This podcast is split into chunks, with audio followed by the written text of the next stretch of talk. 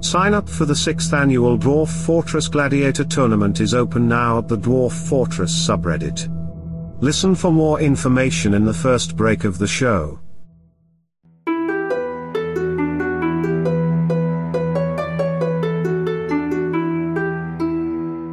Welcome to Dwarf Fortress Roundtable, the podcast for all things dwarfy. I'm Jonathan. I'm Roland. I'm Tony.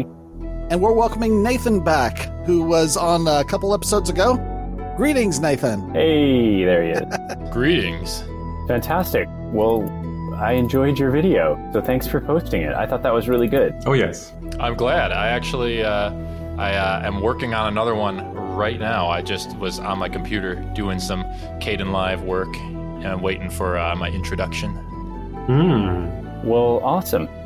Last time that you were in, Nathan, we didn't mention your YouTube channel because it was not quite off the ground yet. But since then, you have gotten your YouTube channel up and going. So you want to talk about that for a bit? Tell everyone about it? Sure. I've got 2 videos out right now, and I'm about to release another one hopefully today. And I guess kind of my first target for subject matter was kind of going into detail about how the basics, what's normally considered basic and fundamental in the game, can be elevated to a more advanced level of gameplay, and how important it is to take those basic concepts and perfect them, because it really is like a foundational part. So Stockpiles was the first video, and then Work Order Management was the second video, both of which are things that you could just tell your dwarves to put things in a place, or you could just tell them to make a chair, or you could describe to your dwarves a more advanced, more self-sufficient way to run things. So that's what I wanted to do. That is definitely one thing that I need to improve on, because I am still in the situation where I tell dwarves to build things and I tell dwarves to move things. Although, I think we talked about it last time you were on, I have advanced my stockpile management a little bit more, but I still have never even used the manager for anything other than someone to occupy an office. Interesting. Yeah, and actually some of the inspiration that caused me to think of that as a video subject is because of how long it took me to get to that point. Despite having come from RimWorld where I did all those things, it still took me forever to start doing them again here in Dwarf Fortress. I was like, this is silly. Why? As soon as I made a manager, I was like, why have I not done this before? I've been wasting my time telling dwarves one at a time to build coffers. Have either of you, Tony or Roland, used the manager to manage your production? Yeah, I always do. I really like it. Manager is a super cool time saver, and I mean, I use it in combination with the what do you call it, the whatever it is, Alt W, the DF hack thing, the workflow manager. I use them both, but you don't need to. Pretty good. Yeah. I mean, I use it too. Like I stopped using the normal workshops because the manager is so much easier. But until a bit ago, I was just using the manager as an overview over all the stockpiles, meaning that I still went in and was like, I need now 10 doors, please, and put that into the manager instead of the normal normal workshops. But now I'm trying to get into the whole like ongoing orders.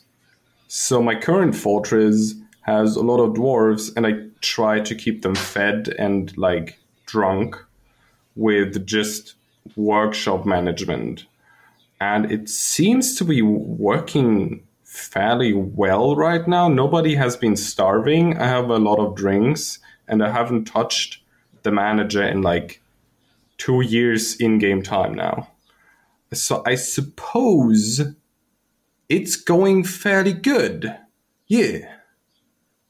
There's a lot more I think you could do with it. Gosh, it would be really cool if somebody made a really helpful video to go through how managers work. If only someone could do that. Well, I would totally watch it.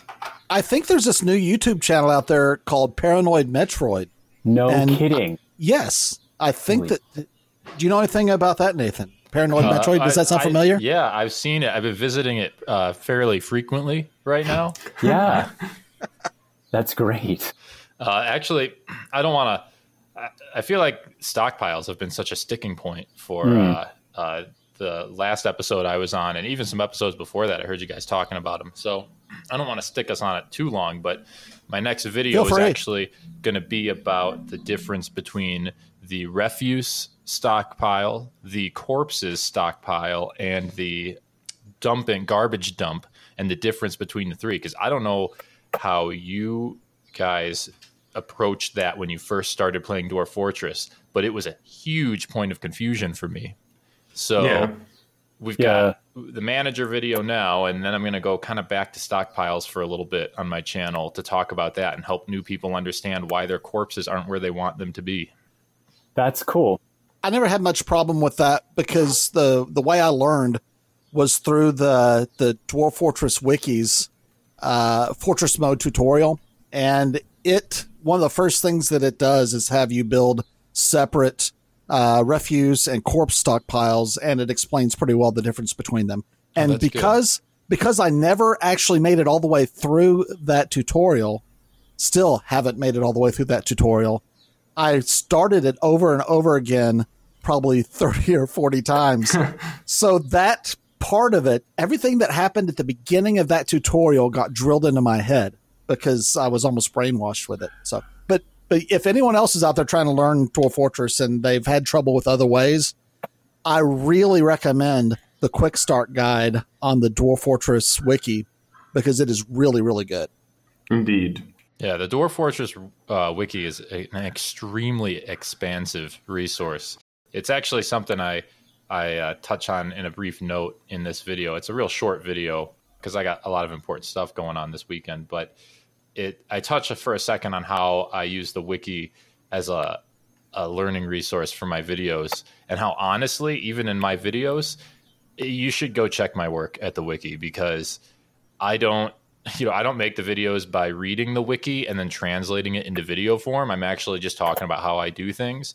But for that reason, the wiki probably has more information than I have to offer. So it's always worth just going to the wiki. And if they have a tutorial, I haven't used it, but new players could definitely benefit from that, probably more than anyone's single video or small set of videos. It is very extensive, though, and it is perhaps overly detailed. So it just depends on what you want. So so I've learned a lot from tutorial videos. In fact, the first time that I tried to play Dwarf Fortress, I was following along, and gee whiz, I wish I could remember. We probably covered it in previous episodes.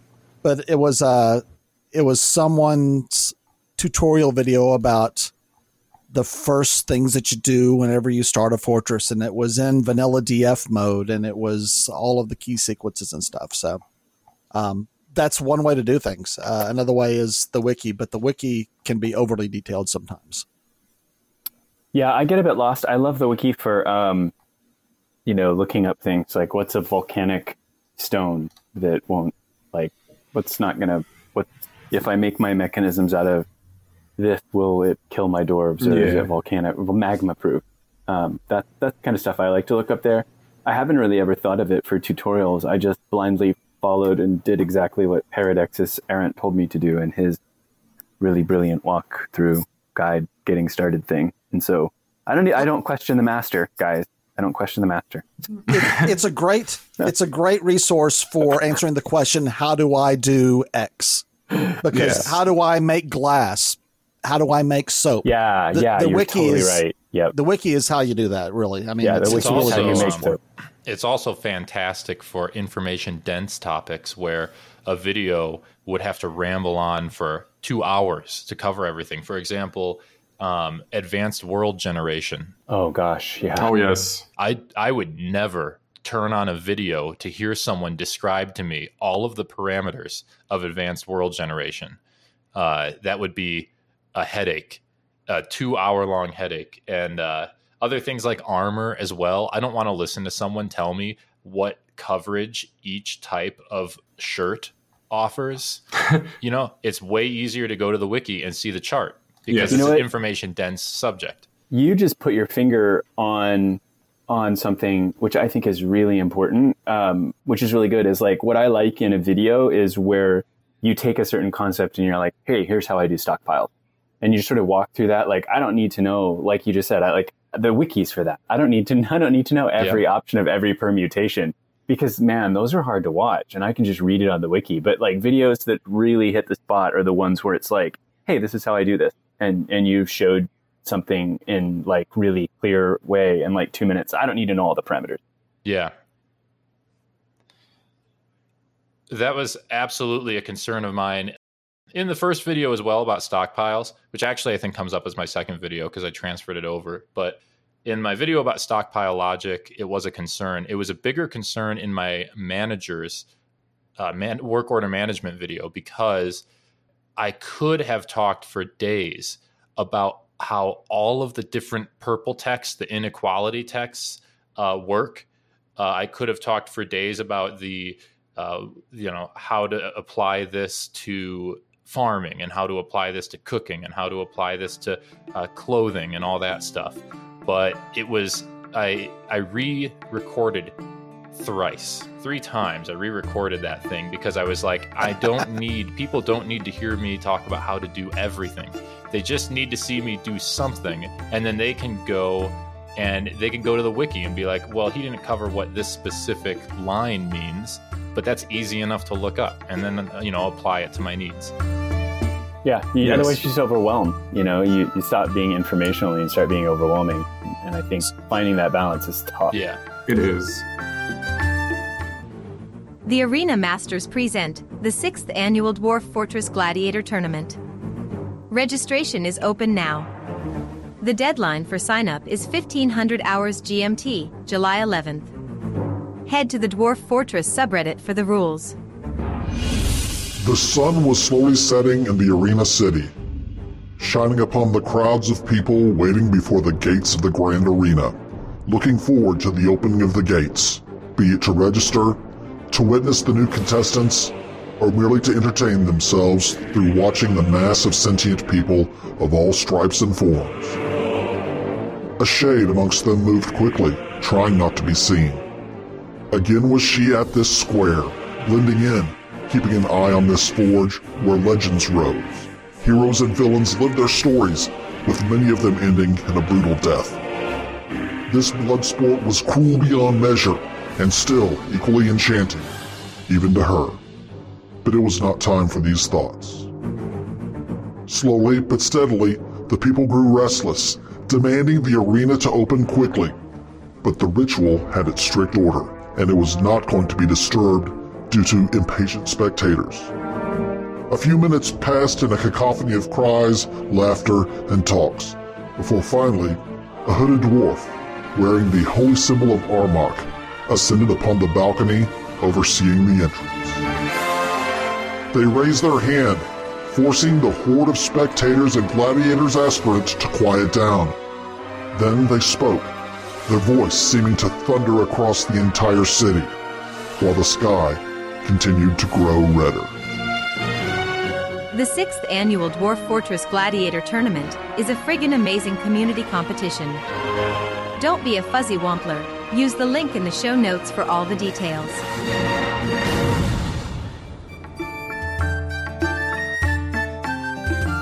So what you can do is have a second layer of videos or a second set of videos later. This is called like post-grad Dwarf Fortress. Yeah, right? I was thinking about like 202 or something. Yeah, master's course. Yeah, I like that. Yeah, do it. I love it. I didn't cover any quantum stockpiles or anything. I don't really use them, so I'm not qualified to cover them right now anyway.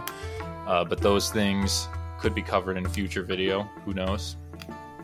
You could have it basically say, if you're watching this video, then that means that you want the minutia. Then you want to hear the details that are going to bore the common human being. But if you're here, that means that you want to know how long you should actually have the manager screen open to optimize your processor utilization to make you have two more chairs exactly. in this fortress year. Yeah, and I might go. You know, one of my videos might be about like how to keep clutter down and help frame rates. Although that's another thing I don't know if I'm qualified to talk about because I don't often experience frame death. But like those videos could be quite long and detailed. You know, if I choose for them to be, and there's things like pathfinding, and an upcoming video of mine is going to be, I don't know how far out this is. This might be after all these like advanced basics videos, but about vertical fortress design. And that may go into detail about pathfinding, or at least about distance calculation based on vertical fortress designs versus flat ones. And that could get really mathy. And I could spend 15 minutes just talking about the math on that, but I don't want to yet. That'll be Dwarf Fortress 202, not 101. Yeah, Master Sport. You could time that one with the Steam release, so it gives you a couple years to work on. Yeah, it. Yeah. Sorry, is that too soon? So what you're saying is you already have a roadmap, and we will judge you whether you get to that roadmap fast enough or not. Okay. Yeah.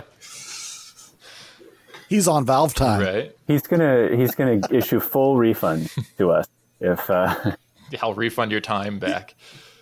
Yeah, thank you. I appreciate that. Awesome. I've never had a problem, and I'm not sure why this is, but I've always been able to see 3 steps as Z levels being the same as 3 steps vertically or horizontally or whatever on a plane in my fortresses. I think that the biggest issue with vertical fortress design, and this is actually something, despite me always doing vertical fortress design, is something that I still somehow get caught up on every time I start a new fortress, which is how do I organize my industries and my levels to be close together and to be efficiently placed relative to each other with vertical fortress design. Because when it's horizontal, when it's all flat, it's easy to see. Like, okay, so I've got my wood stockpile here, and my carpenter workshop is to the right of it, along with my boiler workshop, and they just use the wood. But then I got a wood burner below it, or to the south of it.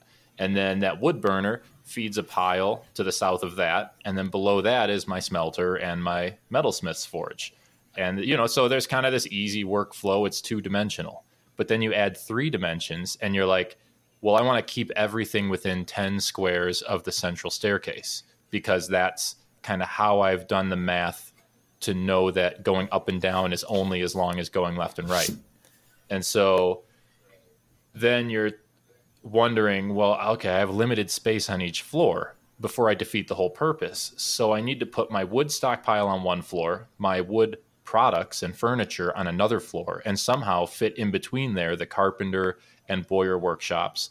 Then I need to have my wood burner. Is it on the same floor as the wood stockpile, or is it just below? And then where does that go? The charcoal, does it go with the wood burner above the smelter, or is the smelter on the same floor across? Because then it has to feed back up to the metal craft, the metalsmith's workshop, which is also feeding a furniture stockpile for metal furniture, or product stockpile for metal products.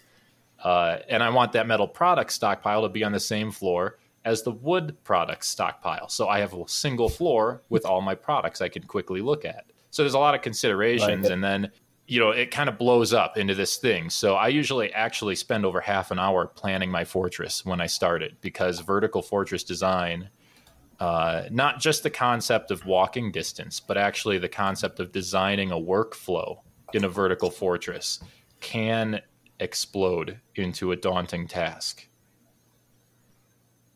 Wow. Okay. You put way more like brain capacity into your forts than I do. Yep, I was thinking that too. Yeah, I just dig like I have a usual layout that I use almost always. It's fairly okay for me. And I just dig it out slowly over the years. And so like most of my fortresses do end up looking very, very closely to each other. And I'm not like, oh yeah, like, oh, my wood stockpile has to go. No, it's like, yeah, I need a wood stockpile and I have like enough space here. Let's dig it out, boys. Yeah, that's perfectly. I'm sure that will work. That's the thing with Dwarf Fortress is I bet you could do everything in the game without any risk of failure, without any experience of fun, just doing that. So really, in a sense, it's totally unnecessary to go to the depths that I would go to or other people might go to for Fortress design. But it is also really neat to see your dwarves working in this organized workflow in this like planned space and, having everything kind of naturally culminate into the product that you want it to be. I can see Dwarf Fortress being a class in an industrial engineering a course curriculum at some university. That would be great. Yeah. Hey, it's aspirational for me. Like when I look at those videos, I'm like, man, I'm going to be able to do this. This is going to be awesome. What a great idea. Like for me, it just gets me excited when I see this kind of stuff because I do things like I'll have an idea and I'll go chase the idea down, but I figure I'm going to die or get bored before I get the idea done anyway. So I kind of just go through the motions sometimes in, tossing up a fort just to test out or play out a concept or an idea. And the idea of like building out one of these really cool, complicated, well-planned forts sounds like a fun way to play it, actually. Like that's different than I do. And I kind of think that might be fun. I might go do that. Maybe that'll be my next goal. I would say that's like cool. The... Is it left brain that's the more logical side, supposedly, according to old school teaching? We're not gonna hold you to anything here, right? Anyway, I'm pretty sure left brain is supposed to be the more logical one. It's kind of like you see like Krug Smash's forts, and you see these like interesting artistic concepts, and he wants things to look to give a certain impression visually, and he will put a lot of time into what it amounts to. Ultimately totally useless or not useless. It's just totally inconsequential.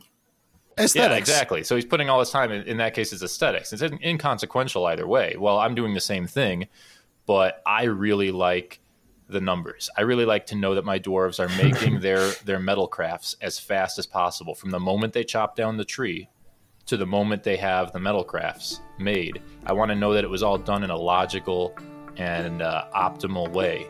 And that's my aesthetics, so to speak. That's what I will spend a lot of time inconsequentially toiling away at, at making my fortress do it that way.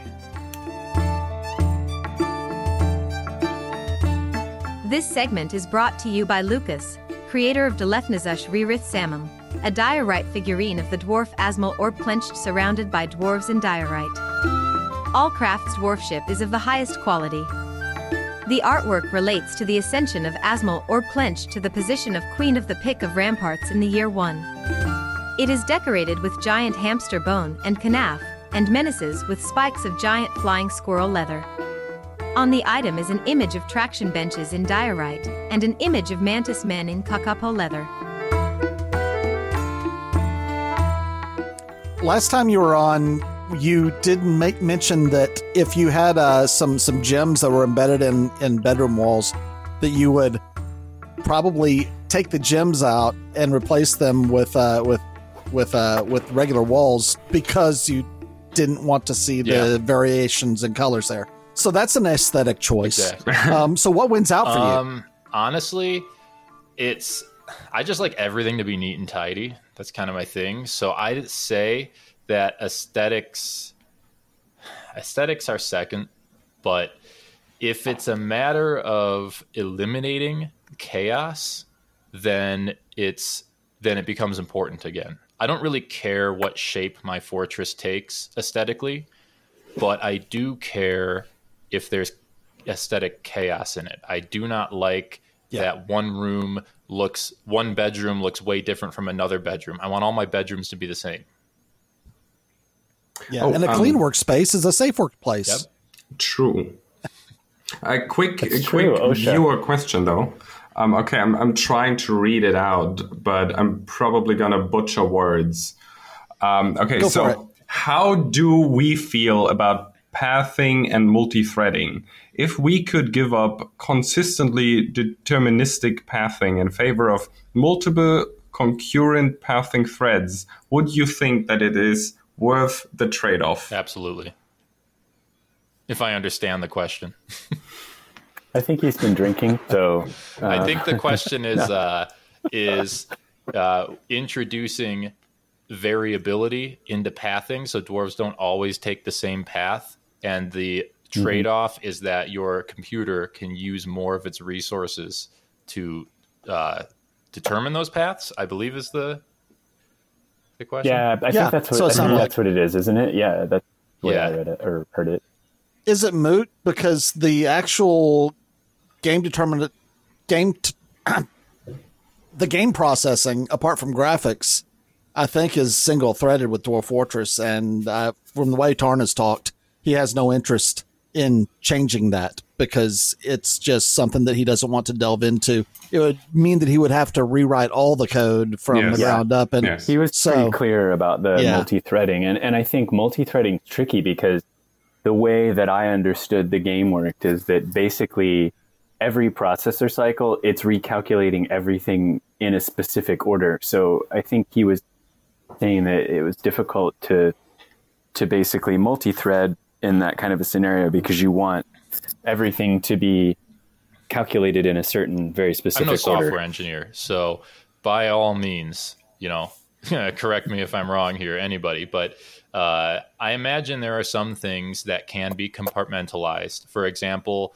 the wounds and the health details of your creatures don't necessarily need to be exactly in time with the rest of the calculations of the game. If a sword strike hits a dwarf who technically should have lost his foot last frame, but didn't because that thread is lagging behind or hasn't synced with the rest of the program, well, who cares? You know, like, so one strike in the game landed on a foot that shouldn't have existed, but you know, it's not going to break the game. It's going to add a little bit more chaos to the results of things. But I mean, the result is you get multi-threading. The result is an enormous performance boost. I'm not saying Tarn should do this or that he will ever do this. It would be extremely complicated to implement still, but it's not impossible to multi-thread the game. I don't think. It's just not, you know, it's not reasonable. So, and I'm also not sure that he actually does have it totally optimized for the pathing anyway.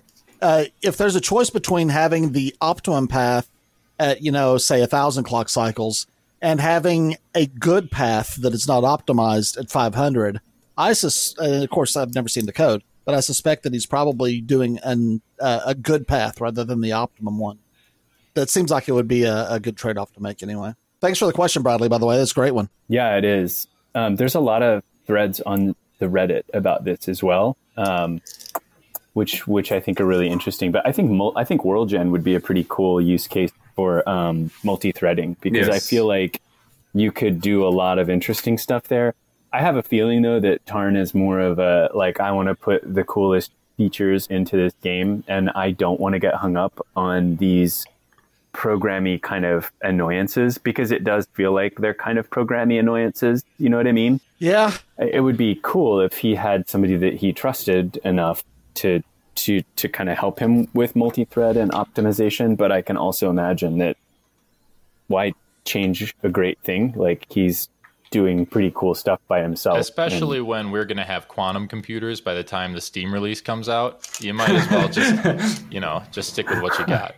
True. Yeah, I know. I was thinking about that the other day, and like how what Dwarf Fortress could do with quantum computing, and there I don't know that it would work, but I think it could in a lot of ways, because quantum computers are really good at like Monte Carlo simulations, and I think that's a problem that Dwarf Fortress has. Yep. Forgive me, what's a Monte Carlo simulation? Oh, don't. Okay.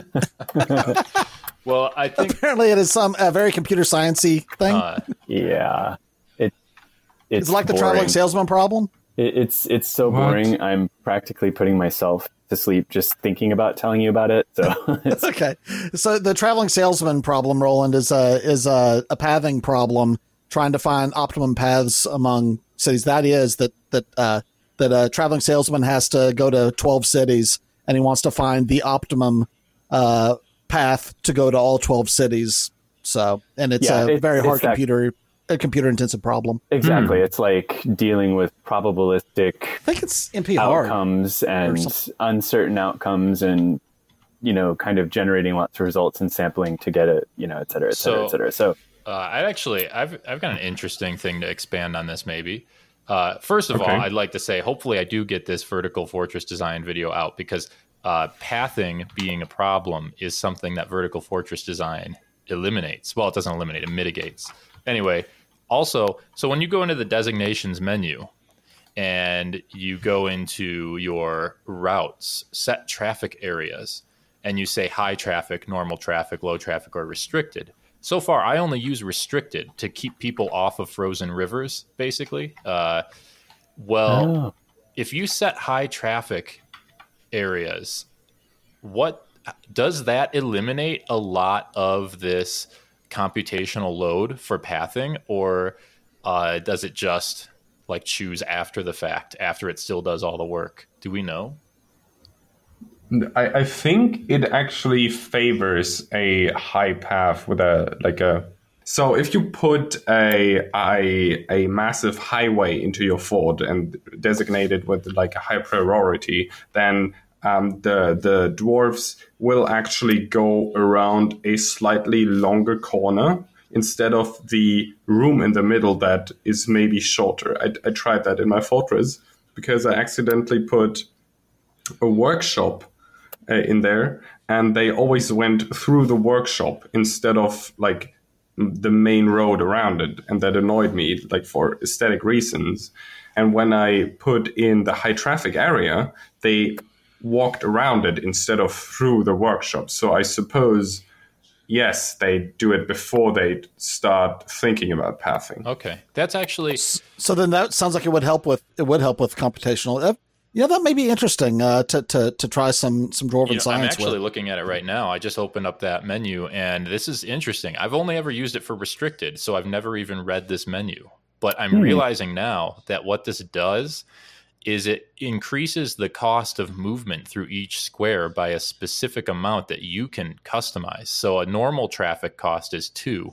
A high traffic cost is 1, meaning you want this to be a high traffic area, so it only costs 1 movement, whereas normal is 2. So I think you're literally plugging values into the pathfinding algorithm. I think that's what this is letting you do. It's telling you this square here costs 2 units, you know, of travel, whereas this one only costs 1, and then the restricted costs 25. So like, you know, you better need to go through there.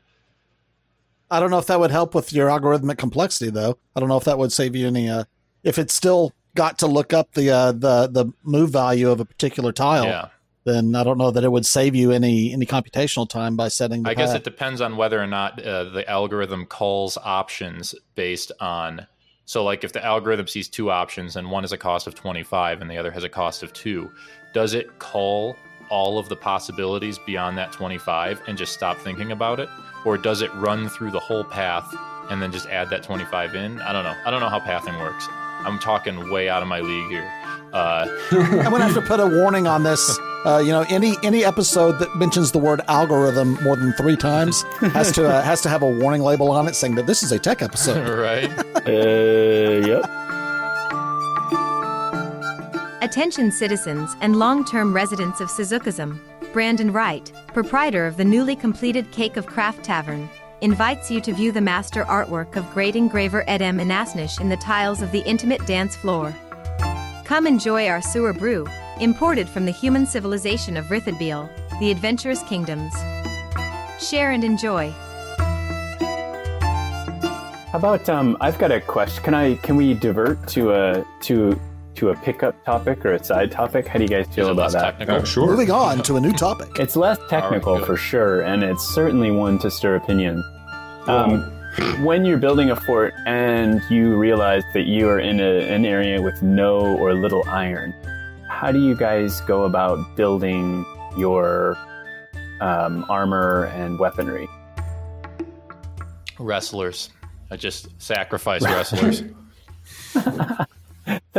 So that's cool. So you basically are just you're on the migrants train. Yeah. Well, I mean, I get plenty of them. Feed the war machine, please. Yeah. I just do whatever I can. I make it out of copper or whatever. And if my dwarves die in combat, my population goes down and I probably got some goblinite. So, you know, win-win. Yeah, so harvest the goblinite. Smart. That's been my number one, is just going to copper and then silver warhammers. Mm. And absolutely. I haven't really experimented much with bronze, like a little bit, because I seem to have a bunch of it in one of the forts I'm playing. So I've got bronze armor, but I don't know if that's better or worse than copper. I'm sure that Wiki would tell me. It's better. Bronze is better. Yeah, it's a tiny bit better. Your top three, I would say top four then. The best is adamantine. The second best is steel. Third best is bismuth bronze. And then the fourth best is bronze. Interestingly, silver is below copper. Silver apparently just, it's like the most sucky thing you can build things out of. Warhammers are good though. That's subject to context, because in Warhammers and Maces, silver is great, and that's the first thing I make in most of my fortresses, because I usually have silver. Yes. Exclusively, yes. Mm-hmm. Cool. Didn't know that. So I was looking at armor whenever I was reading about it. What's that? And you can like make them, like the more of them you have, I think the more they'll use them. At least that's the way that I had understood it. I actually think if you make 10 silver warhammers, they'll go pick them up and start using them. Interesting. Sounds like there's a complete episode in utilization of metals. So man, where's that? I have a complete video, I guess, in making uniforms for your dwarves, because you can, in fact, tell your militia squad to use silver warhammers exclusively. Yes. You should actually, if I can like backseat a bit, you should actually try to get technical on that, and maybe tell the listener how to take those values and actually put it into the goddamn game, so that you don't have to do it in every single fortress again and again. Because I would love to see that. Yeah, it's very useful. So military is more, it's not something I'll put in my advanced basics, because I feel like just making squads is already more than basics in this game. But so I have a squad here that's called the Hack and Slashers, and they're all axe lords, because I forced them all to use steel axes. And so when they go and they spar and they do their thing, they're always using axes. So they're just 10 axe lords. And it only took a year to make them into 10 axe lords, because there's no fumbling around with like, oh, well, this guy's using a mace, what's up with that, or whatever. You know, they're in there. They're doing their thing with their axes. They've got the armor on that I want them to have on. And I send them out to combat and they're like, we know how to do this.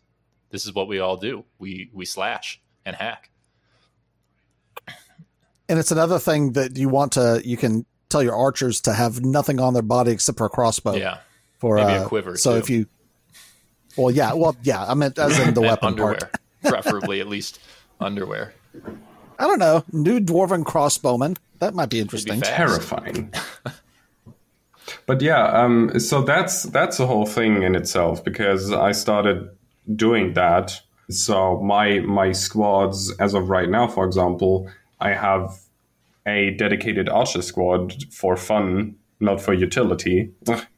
But then I just go with spear dwarves, because I really like spears, hammers, axes, and now very new the swords. And they're just dedicated squads, so 10 each. And even if you don't fill up the squads, they learn so much faster than when you have like a squad of like mixed dwarves, that I don't see the point anymore in like doing a mixed squad. Yeah, I don't either. I've got two squads. My second one is the Wapen Bashers, and they're all hammer lords with their silver warhammers. They look cool. I've got a mixed squad that ended up the mace lords, hammer lords, axe lords, because you know all they ever did was sit there and train. You know, they haven't really run up against a really tough invasion opponent yet. There's been like 3 goblin sieges, and the last 2 haven't lost a single dwarf, and the fighting was over very quickly.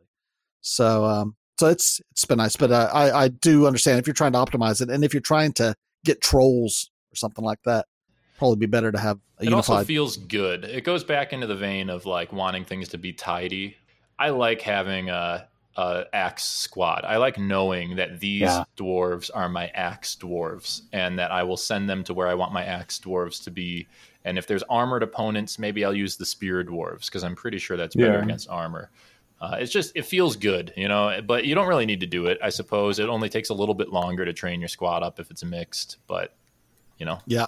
And I think Krugsmash approached one of his forts that way, where he had like squads and one was like the Rock Bashers or, you know, and it all looked really neat and tidy and uniform and just put together in a way that I felt like made the simulation of the game feel deeper and more interesting, because you had these squads and you could sort of then imagine that they were the Rock Bashers. And of course they are rough and tumble and they like get drunk in the tavern. You know, it just like, I felt like it really added a richness. Otherwise it's just like you're kind of pulling levers in some sort of weird simulation. So I second your idea and also find it aspirational because I'm not very good at it. Something else that I might do a video on is just dwarf management, basically processing migrants, because in the same vein, being able to take in migrants and compartmentalize them and make these migrants into like potential recruits and these migrants into cheap hauling labor because, you know, they can't handle stress or something. Just being able to put dwarves, large numbers of dwarves into groups that have a single descriptor or a single purpose makes the game it makes it easier to get deeper into the simulation because it doesn't seem like such a mob of random dwarves. You said processing migrants. I thought like of a little dwarven Ellis Island. Yeah. Exactly. That's exactly what it is, though. They come in, I go into Dwarf Therapist, and I go down the list. I'm like, none of you have any jobs right now. All of them are gone. So now, who's better than my current worker at something? Okay, you get promoted. Now that guy doesn't have a job. Now I go through all my jobless dwarves and I'm like, which one of you have any military skills? All right, you're potential recruits or you're getting recruited right now. Everyone else, I might read like their personality to see if I could recruit them based on their ability to handle conflict. But maybe I'll just make them into peasants or something. So it sounds like that you are also a Dwarf Therapist fan. Oh, yeah. I really enjoy it. I don't know that Roland and Tony share my love of the app of the utility. Hey, to each their own. I mean, it's okay. It's okay. I just don't know how else to process dwarves like that. You know, like how else do you get through them and put them in the right place? The game doesn't make that easy, especially when you get 19 migrants in one wave. You're like, I don't want to deal with this. Yeah, that's true. Yeah. I don't know. I know everyone's going to hate it, but I use auto labor and then I don't ever have to think about it. I know. It's what you want to spend your time on, right? So if you can use auto labor and then spend your brain energy on making your squads, you know, really kick ass and have them have all kinds of shiny steel armor and silver warhammers, then it's whatever you want to spend your time in the game with. Yeah, I ended up for a while, like when I first started playing it, I'm playing on a 4K monitor, and Therapist, when I brought it up, I needed a magnifying glass to read, and I was like, well, this sucks. I'm not going to do this. And so I just kind of didn't get into the habit of it. And then once I did start playing around with it, I was like, holy crap, this is really detailed. And then I was like, or I could just use auto labor, and I don't have to think about any of this stuff. Exactly. So you can see in my lazy ass world what went out.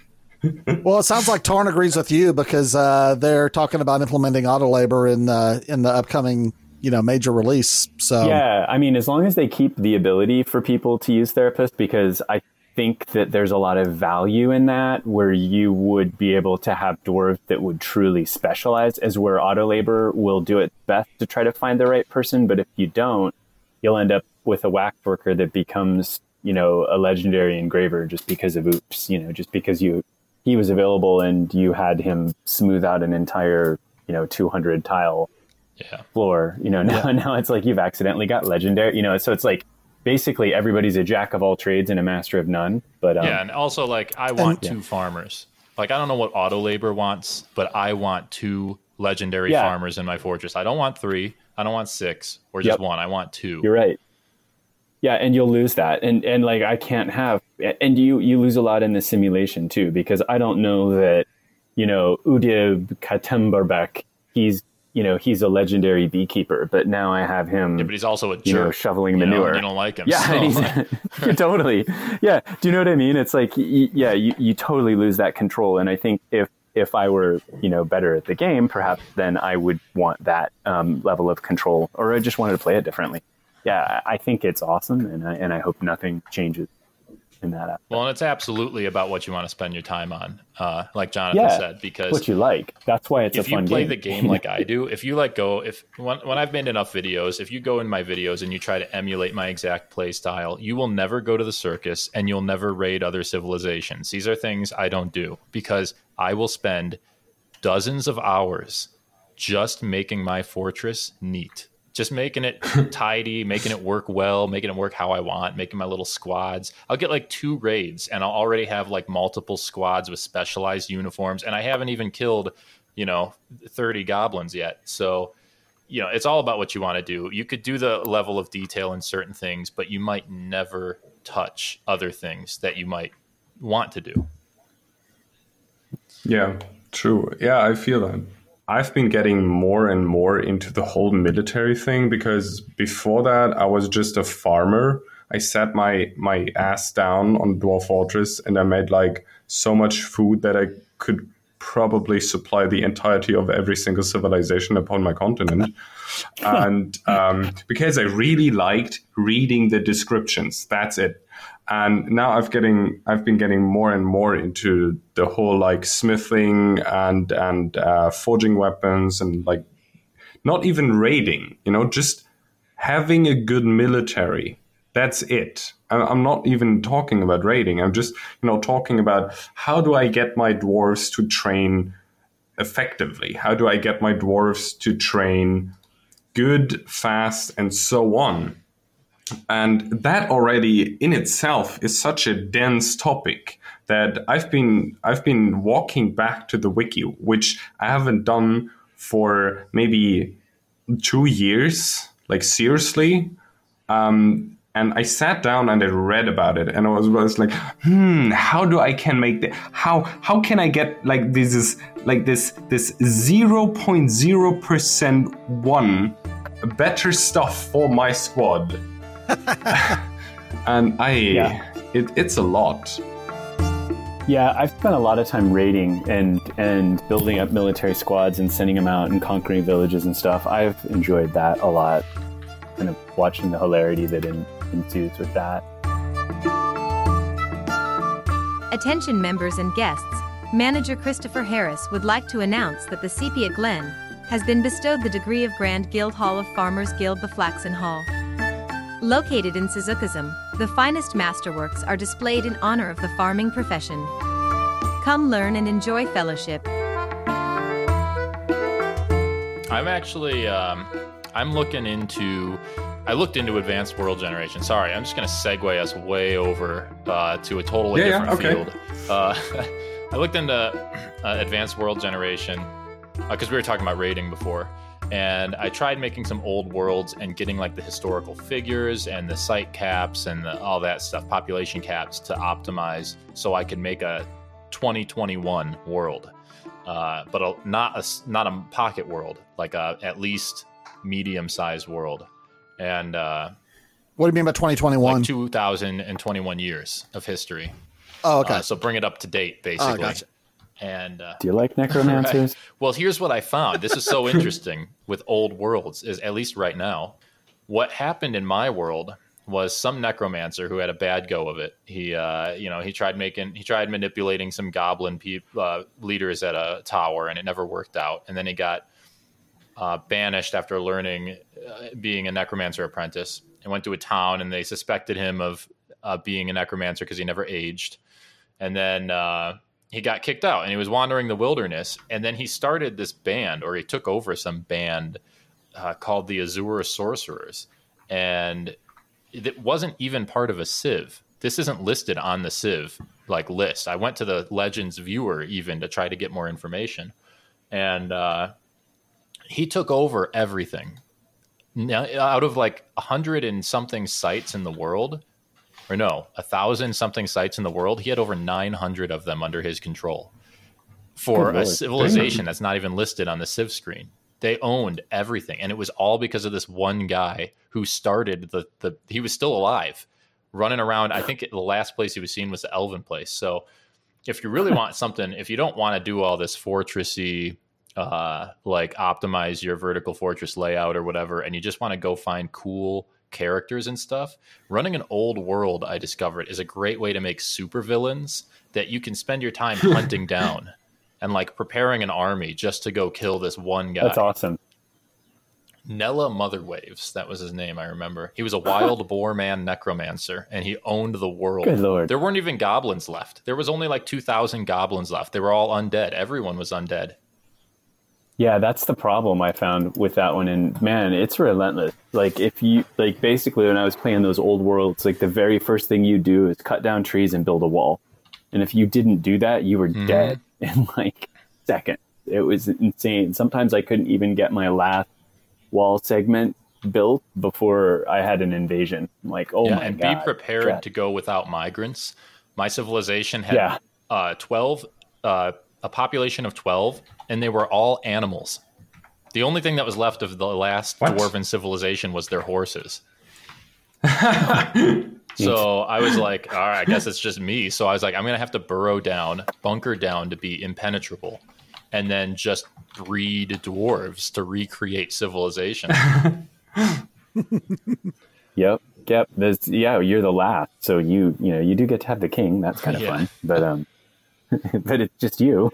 So yeah. Wild. Okay, guys. I think that we need to wrap this one up, this episode of Dwarf Fortress Roundtable. If anyone wants to send us an email again, send it to urist@dfroundtable.com. That's URIST @dfroundtable.com.